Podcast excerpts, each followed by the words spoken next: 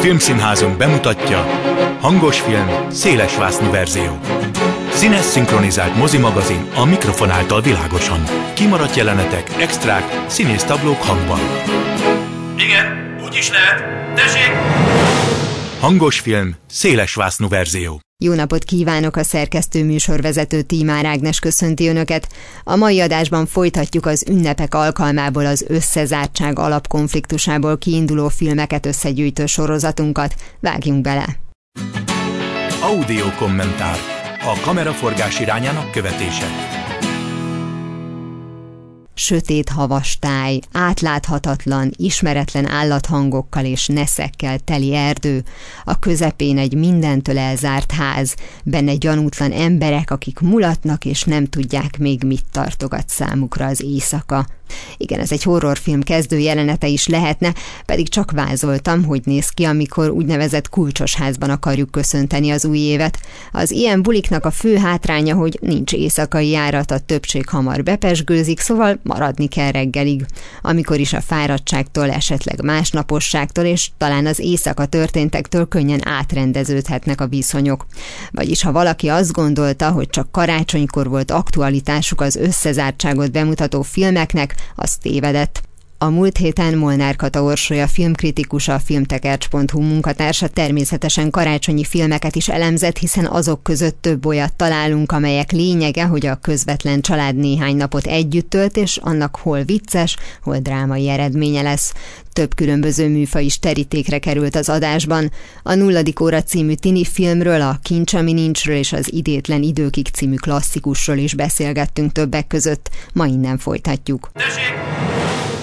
Korábban ugye említetted, hogy tulajdonképpen ezek pont amiatt, hogy ugye egy helyre vannak bezárva a szereplőink, kamaradrámává válnak, azok a filmek, amelyekről beszélgetünk, azoknak a nagy százaléka lényegében úgy, ahogy van színpadra vihető, sőt egyébként van, hogy mondjuk színdarabból készültek, és hogyha a magyar példákat veszük, akkor az Erneláik farkaséknál pontosan az a kategória, ahol mondjuk úgy, hogy egymást ismerő, vagy valamelyest ismerő és szerető emberek ténylegesen egy délutánra vagy egy estére összekerülnek. Nagyon hasonlít egyébként egy olyan helyzethez, amiben éppen vagyunk, amit karácsonynak nevezünk, hogy a család összegyűlik, és valójában talán pont ez a, a mélysége a dolognak, hogy azok az emberek, akik egyrészt genetikailag közel vannak hozzánk, másrészt egyébként is akár gyakran találkozunk velük, arról azt gondoljuk, hogy ismerjük minden porcikáját, és aztán kiderül, hogy a legközelebbi barátainkat, rokonainkat, ismerőseinket sem ismerjük annyira. Az Ennelei Fraszkoséknál nem véletlenül nyert rengeteg díjat, mert egy nagyon-nagyon érzékenyen és okosan mesélő film, ami tényleg, amikor készült a magasan kiemelkedett szerintem az abban az évben készült filmek között. Nagyon-nagyon-nagyon szép darab. És nem csak a történet mesélésében, hanem a, a megoldásaiban, a technikai megoldásaiban is nagyon szép szerintem, mert ez nagyon szükren egy adott térben játszódik, és sokszor játszik a kamera az üres terekkel, tehát van olyan, hogy nem látjuk, hogy mi történik, mert a, a képen kívül zajlik, csak halljuk, és ebben még egy nagyon szellemes módját adja a kamaradrámai megjelenítésnek, úgyhogy ez a film sok szempontból is nagyon-nagyon izgalmasan közelít ehhez a témához.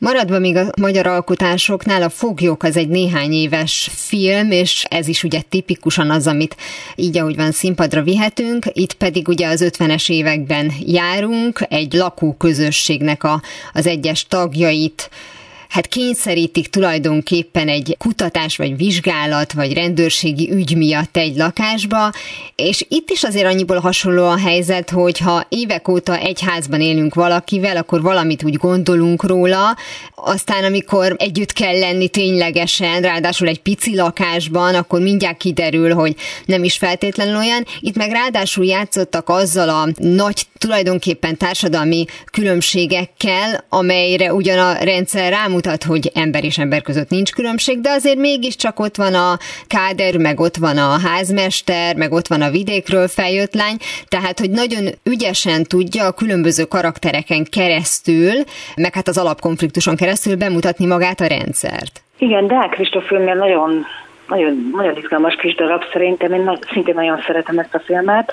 Nagyon szórakoztató, ez egy nagyon fontos aspektusa, hogy rendkívül szórakoztató, és abban nagyon ügyes, hogy, hogy gyakorlatilag egyetlen lakásban képes egy társadalom teljes berendezkedését visszatükrözni.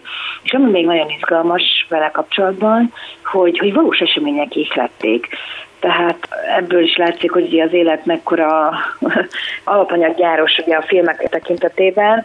Tehát, hogy egy ilyen kamara drámai helyzetet hálás megteremteni, én azt gondolom, hogy rendezőként, mert nagyon-nagyon sok minden ad lehetőséget, de hogy ilyen helyzeteket az élet is ír, és hogy milyen furcsaságokból fakadnak ezek a helyzetek. Ezt nem lövöm le, mert ez a pont egy spoiler lenne a filmek kapcsolatban, hogy miért is kerülnek ők egy lakásba, és mert záródnak össze, szerintem érdemes megnézni a filmet és kideríteni, hogy mi, mi volt ennek az oka. Vannak persze drámai helyzetek, amikor összezárni kényszerülnek, vagy ennél is drámai helyzetek, amikor egy helyszínre kényszerülnek a, a karakterek a filmekben, ami szintén a valóságból táplálkozik. A szamárköhögés ugye 1956 a forradalom idejének néhány napját mutatja be. Olyan szempontból nem csak egy helyszín, hogy ugye egyik lakásból a másikba vándorolnak, de valójában valójában ugye mégiscsak össze van zárva egy család, vagy egy baráti társaság, és itt ugye megint egy, egy külső fenyegetés az, ami megjelenik, miközben az egymásra utaltság is ugye egy folyamatos feszültséget jelent. Hát erre most csak azt tudom mondani, hogy igen.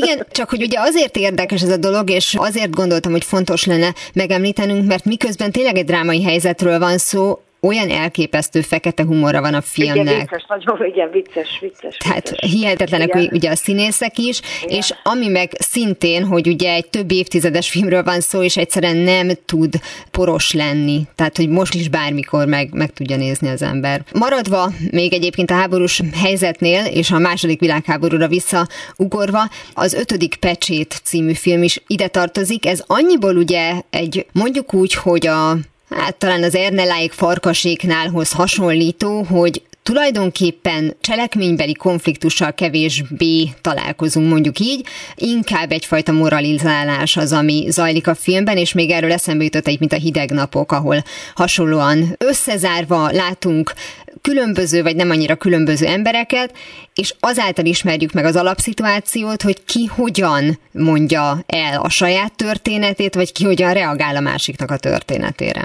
Igen, ez egy nagyon érdekes aspektus a dolgoknak, hogy én azt gondolom, hogy a kamaradrámai elemekkel dolgozó filmeknek nagyon nagy részét a, a dialógusok teszik ki.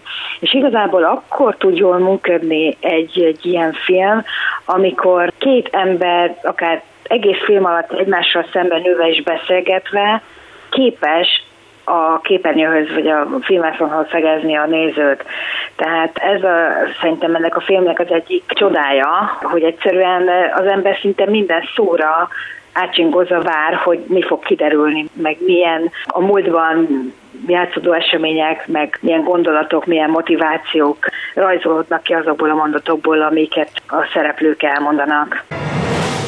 A műfaj hazai megteremtője, ha lehet műfajnak nevezni, a mesztelen diplomata volt, amelyet 1963-ban mutattak be. A Rejtő Jenő Vesztegzár a Grand Hotelben című regényéből adaptált akció vígjátékban Búvópest is járványra hivatkozva nem engedik ki a szálló vendégeket, és az csak a legkevesebb, hogy mindenféle fura figura gyűlik össze a bárban. Majdnem húsz évvel később egy szintén egy helyszínre toborzott figurákkal operáló magyar alkotás került a mozikba. A csacsacsa szereplői egy tánciskolában töltik az estét. A 60-as években járunk, és az alkotók kíméletlenül szembesítenek a korszak, néhol jó indulatúan nosztalgikus, máskor elszomorítóan drámai arcával. Szintén maradva a drámai műfajnál, és egyébként ehhez nagyon hasonlóan, a, ahogy te fogalmaztál, hogy minden szóra várunk, mert mindegyiknek lehet jelentősége. A 12 dühös ember, ami az egyik nagy kedvencem, az eredeti, bár ugye készítettek belőle aztán egy tévéfilmes verziót is, meg hát nyilván milliószor megcsinálták színpadon is, mert ez is arra alkalmas, hogy egy ember sorsa fölött lényegében 12 teljesen különböző embernek kell döntenie, és hogy milyen csodálatos az, ahogy egymásra hatással vagyunk. Hát a 12 bős ember nem véletlenül a filmtörténet egyik legnagyobb klasszikusa, szerintem is egy megonhatatlan darab. Egyszerűen amiatt, hogy én azt hiszem, hogy nagyon kevés film van, ami ekkora katarzissal zárul, mint a 12 dühös ember, hogy egyszerűen együtt lélegzik a, a néző a szereplőkkel, nyilván trukkol valaminek, vagy helyezkedik ő maga is ugye mindvégig a beszélgetés során véleményt alkot, tehát olyan, mintha ő lenne a 13. ember abban a teremben, és úgy követni végig az eseményeket. Tehát tényleg ennek egy, egy, egy csodálatos iskola példája, hogy hogyan lehet a biológusokkal katarzist elérni, és ugye a kamaradrámai válogatásokban is, amikor ilyeneket csinálnak, hogy a legjobb kamaradrámák, nincs olyan, amikor a 12 idős ember ne szerepelne a listán. Amikor nem túl szigorú egy ilyen lista, akkor persze olyan filmek is felkerülnek, amelyeknek színdarab az alapja. A 2013-as Augusztus Oklahomában forgatókönyvét Tracy Letts saját színművéből írta, és ugyanaz a forróságtól terhes hangulat telepszik a filmre, amelyet már megszokhattunk az amerikai déli államokban játszódó hasonló alkotásokban csak tippelek, de Let's bizonyára jól ismeri Tennessee Williams műveit, amelyek persze sikerüknek hála szintén mozivászonra is átkerültek. Ezeket az alkotásokat látva a néző sokszor maga is úgy érzi, bezárták, mivel a történet annyira egy helyszínre korlátozódik. Amikor a cselekmény megpróbál kiszakadni és filmé válni, elhagyva a színpadot, akkor még inkább érezhetőek a határok. Az augusztus Oklahomában talán épp ezért ezzel nem is nagyon játszik. Nem úgy a macska a forró bádogtetőn, amelyben csupán egy valódi külső jelenetet hoztak össze a történet elején, majd szépen visszasétáltak a figurák a mozivászonnak nevezett színpadra. A Pulitzer díjas dráma filmadaptációja a parád és szereposztás ellenére mai szemmel talán éppen ezért kevésbé átélhető.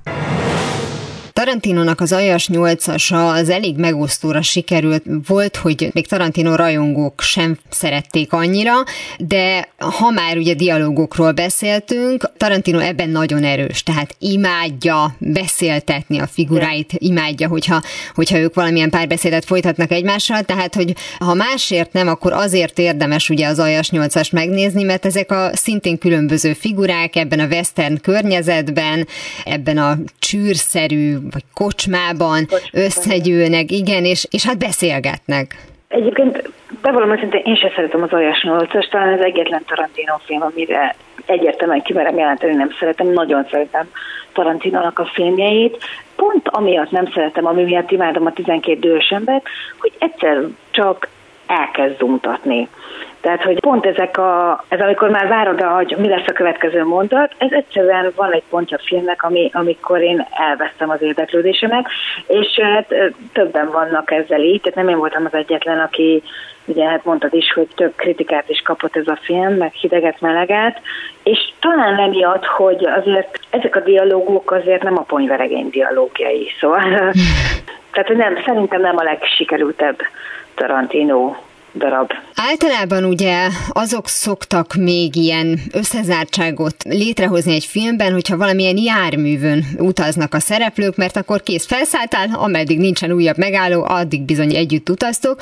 Mondjuk ennek a legdrámai példája a Titanic, ahol mondhatnám azt, hogy bár itt a tragikus véget az nem az okozza, hogy így az emberek össze vannak zárva, de abból a szempontból igen, hogy túl sok ember lett összezárva, mert hogyha van elég mentőcsó, olcsónak, akkor, akkor szívesen elnézegetjük, ahogy a luxus körülmények között ezek az emberek beszélgetnek vagy szívódnak, és egyébként leszámítva ugye magát a végét, ez is arra mutat rá, hogy a különböző társadalmi osztályokban lévő emberek hogyan tudnak nyitni egymás felé.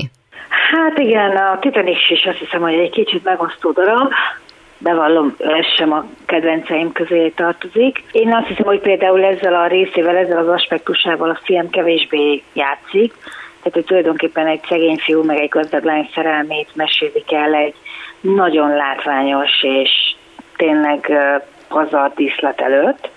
Ugye ezt tudjuk, hogy mennyire nagy hangsúlyt fektettek arra, hogy valósághű legyen a maga hajó, és tényleg, tényleg lenyűgöző.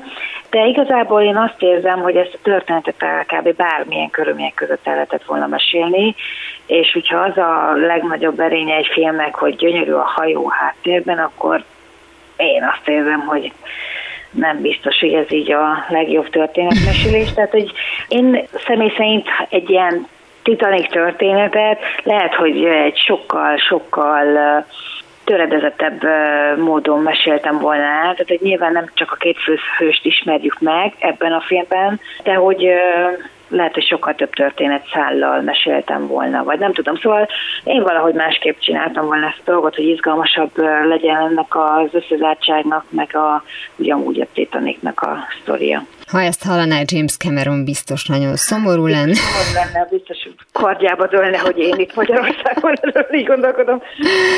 Hasonlóan drámai, még ha fiktív is a történet, a Pi élete, és ez azért szerintem egy nagyon-nagyon fontos történet, és szerintem ennyi év után már nem számít spoilernek, hogyha elmondjuk a, tulajdonképpen a bizonyos értelemben a megoldását a filmnek. Itt ugye egy mentőcsónakban vannak összezárva a szereplők, de a szereplők az egy fiú és néhány állat. Igen, ugye, hát nem tudom mennyire lehet korlátozni arról, hogyha már lelőttél egy-két dolgot. Ugye ez egy, ez egy hatalmas allegória ez a film, és ez az izgalmas benne, hogy mik azok a dolgok, amik valóban megtörténtek, mik azok, amik a, a történetet elmesélő férfi fantáziájában zajlott le, mi az, amit szimbolikusan kell értenünk, mi az, amit szó szerint. Tehát ez az igazi zsenialitása ennek a filmnek, hogy, hogy azáltal, hogy egy ilyen izgalmas elbeszélésmódot választ, nagyon-nagyon sok rétege lesz a filmnek. Ugye azt mondtam, hogy nagyon sokszor ez az összezártsága különböző járműveken valósul meg, és Agatha Christie sokszor választotta ezt a megoldást, legyen az a gyilkosság az Orient Expressen, vagy a halál a Níluson. A tíz kicsi katonát is én ide vettem, bár ott ugye egy, egy szigetre vannak összezárva az emberek, akinek nem ismerős a cím, a tíz kicsi néger, tíz kicsi indián, és amikor már a polkorrektebb fordítást választották, akkor tíz kicsi katona lett belőle, de a lényeg az, hogy ugyanarról a, a krimiről van szó, tehát, hogy ez az alapállapot, hogy emberek össze vannak zárva különböző személyiséggel, különböző múlttal, talán ez a legfontosabb, az tökéletes alap alapja egy kriminek. Hát ez így van, és ezzel ugye Agatha Christie is nagyon sokat játszik, meg az ő könyveiből készült adaptációk és isletések. Ilyen például a Törbejtve is, ami ugye nem egy, egy Agatha Christie történet, de hát aki látott már Agatha Christie történetet, vagy egy, egy konkrétan Poirot történetet, azért nagyon-nagyon sok ismerőségre bukkan ebben a, ebben a filmben is. Hát igen, ezek a legizgalmasabbak szerintem, amikor találnak egy egy holttestet, és akkor se kisebe addig, ameddig nem tudjuk meg, hogy ki volt a tettes.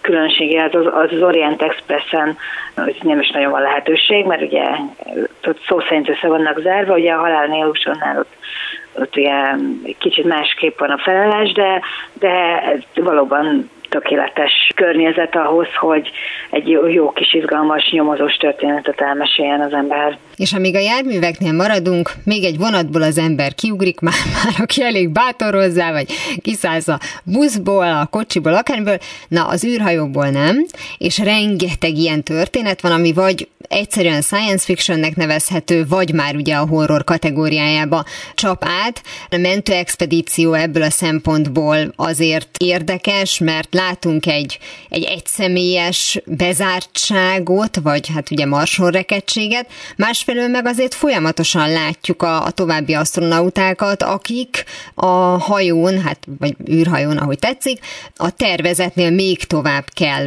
hogy együtt legyenek, és természetesen itt is van romantikus szál, mert miért?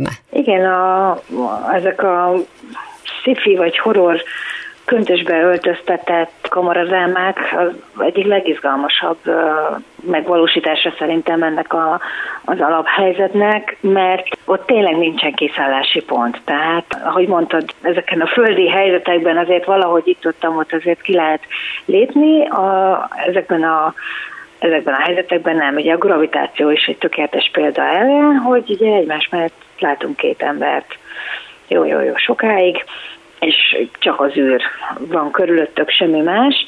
Nagyon-nagyon érdekessé teszi a történeteket, leginkább azért, mert egyszerűen kiragad minden külső tényezőt, minden külső ráhatást. Hát ugye nyilván vannak bizonyos fenyegetések az, az űrből is, vagy a, az új bolygón, vagy hát ne beszéljünk ugye a nyolcadik utas a halálról, ahol pont egy ilyen külső fenyegetés tesz izgalmasá dolgokat, de az esetek nagy részében nem arról van szó, hogy külső fenyegetés van, hanem pont ez a lényeg, hogy ott ebben az adott helyzetben ragadt emberek hogyan küzdenek meg abban a szituációban, amiben vannak. A Solaris szerintem egy tökéletes példa. Ugye ott gyakorlatilag a saját belső vágyaikkal, álmaikkal, félelmeikkel kell megküzdeni a film során.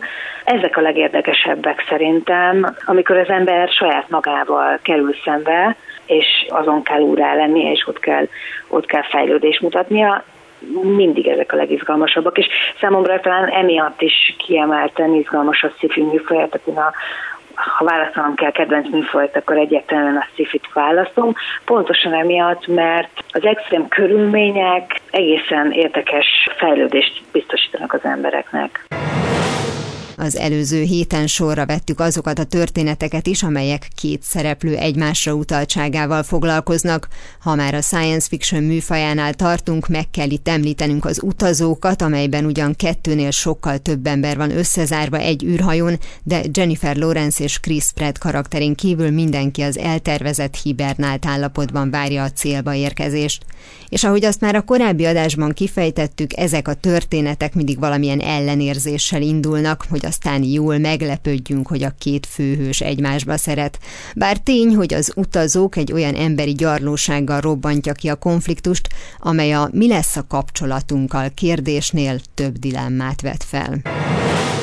Ha már említetted a nyolcadik utas a halált, akkor azért ugye az már a sci és a horror kategóriájába is beletartozik, ráadásul, mint az élet, ami szintén ugye egy űrhajón játszódik, amolyan kiszavazósú jellegű, tehát ez már mutat abba az irányba, hogy ha a horror műfaja nyúl ehhez a témához, hogy sok ember együtt van, akkor hát értelemszerűen elkezdenek fogyni a karaktereink.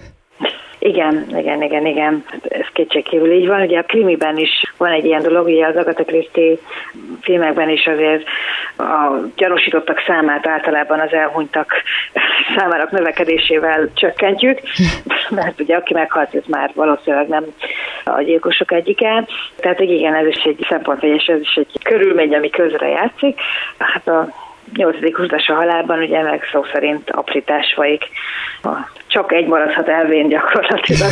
És ha már aprítás, bocsánat, hogy így kötöm össze a ragyogás, az semmiképpen nem kihagyható, bár ugye most itt akkor az űrtől eltávolodunk egy kicsit, nem is kicsit, mert ott egy, egy család tulajdonképpen van egy, egy házba összezárva, csak erős idegzetőeknek. Én bevallom őszintén, amint a kisfiú az elején elkezd bicajozni, én kikapcsolom a tévét, tehát hogy kb.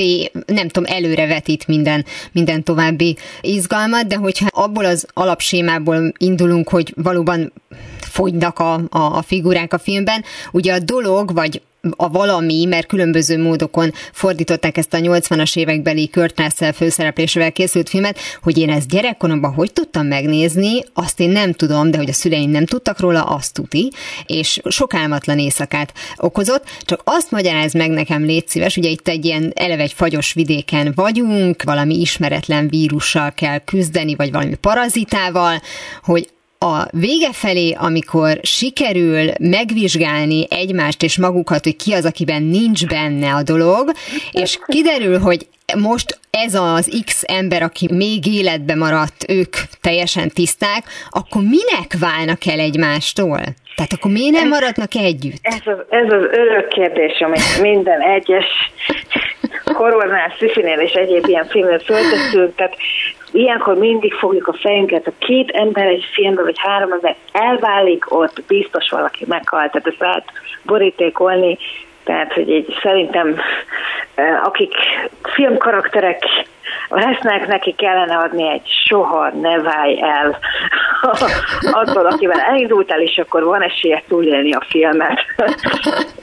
igen, igen, tehát ez egy örök kérdés. Örök rejtély. Boldog új évet, és nagyon sok filmet.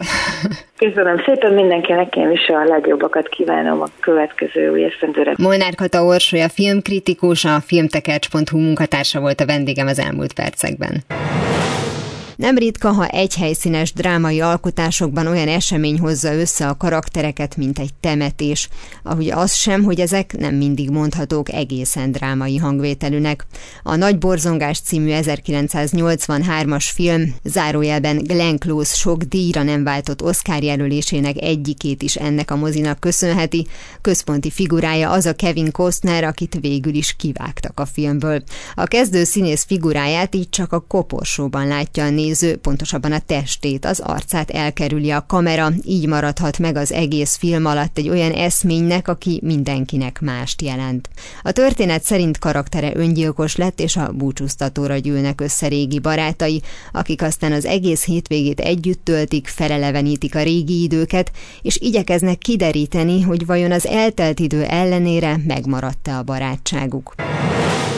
Zárásul pedig mindenképpen álljon itt a Teljesen idegenek című olasz film, illetve annak magyar átirata a Bújék, amelyben egy vacsora alatt nem csak hogy feje tetejére áll az összegyűlt barátok élete, de ráadásul éppen szilveszteréjel játszódik a történet. Ez volt már a hangos film széles másznú verzió. Legközelebb ismét szombaton délután fél kettőtől várom önöket. Természetesen a korábbi adásokat, ahogy a mait is hamarosan megtalálják archívumunkban, valamint podcastként. Kövessenek minket a Facebookon, és ha még nem tették, iratkozzanak fel YouTube csatornánkra. Köszönöm a figyelmüket, mindenkinek petárdamentes szilveszter éjszakát és boldog új évet kívánok. A szerkesztő műsorvezetőt Tímár Ágnest hallották. Viszont hallásra! Hangos film, széles verzió.